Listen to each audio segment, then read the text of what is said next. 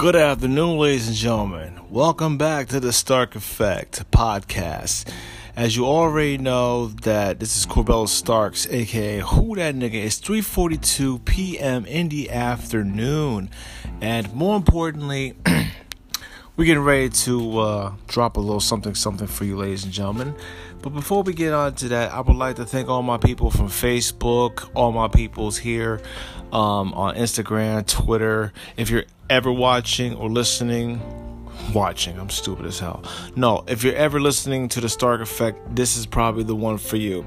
Now, we're going to talk about something a little bit crazy. It happened August 1st of 2019, which is today, one minute read. And the title goes Man says he was beaten in New York City for wearing a MAGA hat. Now, in case you haven't noticed, MAGA, Make America Great Again. Why don't you just say MAHA, like Make America Hate Again? And so far, Donald Trump has made the world hate by separation because he don't give a shit about blacks, Puerto Ricans, nothing like that. So, let's read a little something that says that. A New York City art gallery owner says he was viciously beaten in Manhattan by a group of teens for wearing a Make America Great Again hat. Jahangir John Turan, 42 years old, says it happened Tuesday evening on Canal Street. He was wearing the Make America Great Again hat that he had purchased earlier at the Trump Tower.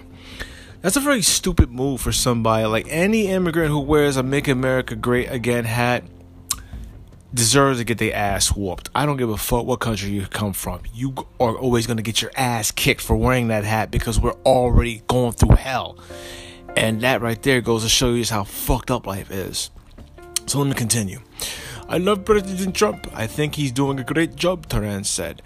He says the group of about 15 kids yelled fuck Trump and stomped on him.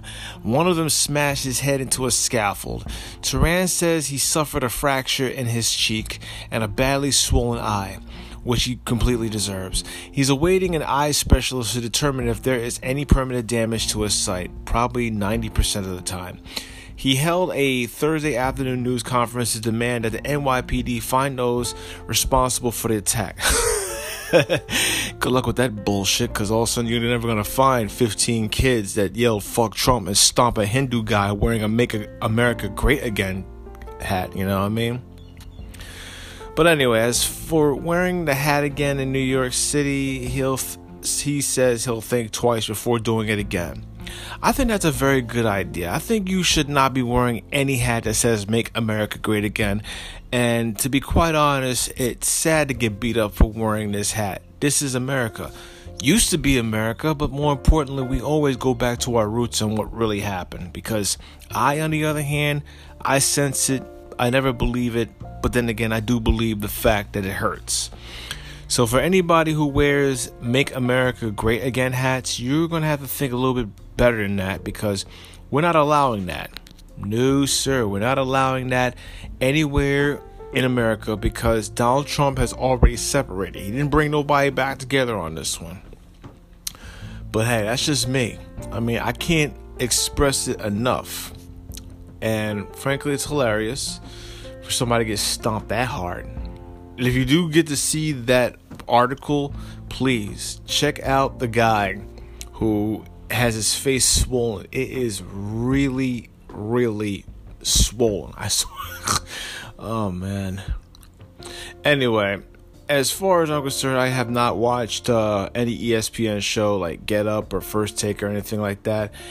It's ridiculous, and I'm not going to because where do these people come from doing like these commentaries like you know play by plays and shit.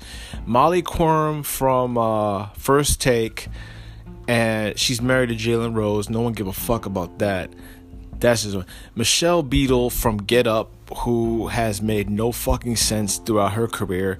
And well to be quite honest ryan hollins. Now i've already talked about ryan hollins a few times in, in my um, podcast but uh, as far as I'm concerned, like Ryan Hollins doesn't know his basketball, and I'm just glad he had a very short career, and I'm laughing at him as we speak because, frankly, he doesn't know his basketball either, and well, it pretty much sucks, you know. You know, Ryan Hollins should just take off the suit, play overseas, and break an ankle. Better yet, break your fucking neck. I don't care. Anyway, what else we got in news today? Because frankly, I feel like I'm on fire. Um, this took place in New York as well. The uh, father with death of infant twins, he left in the car for hours. And this is pretty much disgusting, ladies and gentlemen.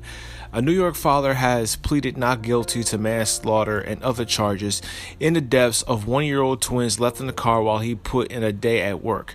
Juan Rodriguez was arraigned Saturday for the deaths.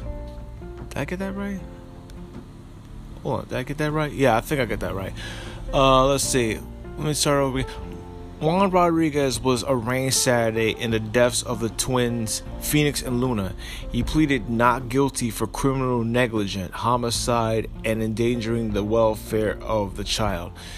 Now, I believe that arraigning him would be easier, but I do believe that electric chairs would work for Poppy over here because you are not supposed to leave the in a car one-year-old twins while the cars are rolled up by the windows and pleaded not guilty for manslaughter.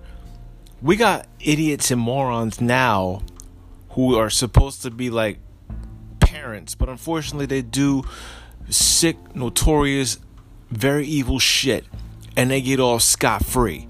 Some parents get life in prison, but this motherfucker here from New York, of all people, crying and bellowing, "Oh my god, I can't believe my leave my kids in the car."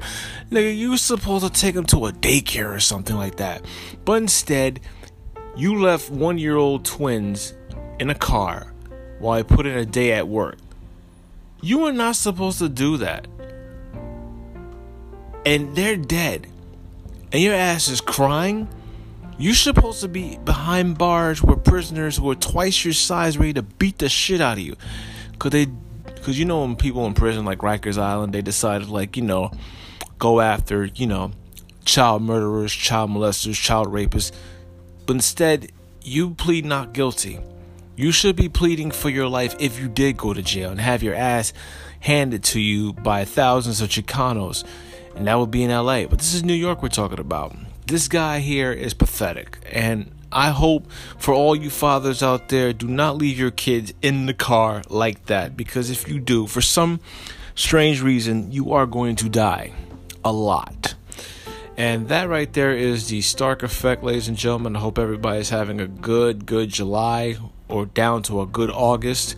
And uh, as far as I'm concerned, you can catch this podcast on Twitter. You can also catch this podcast on my um, comedy page or my web page, better known as the Stark Effect Podcast on Facebook.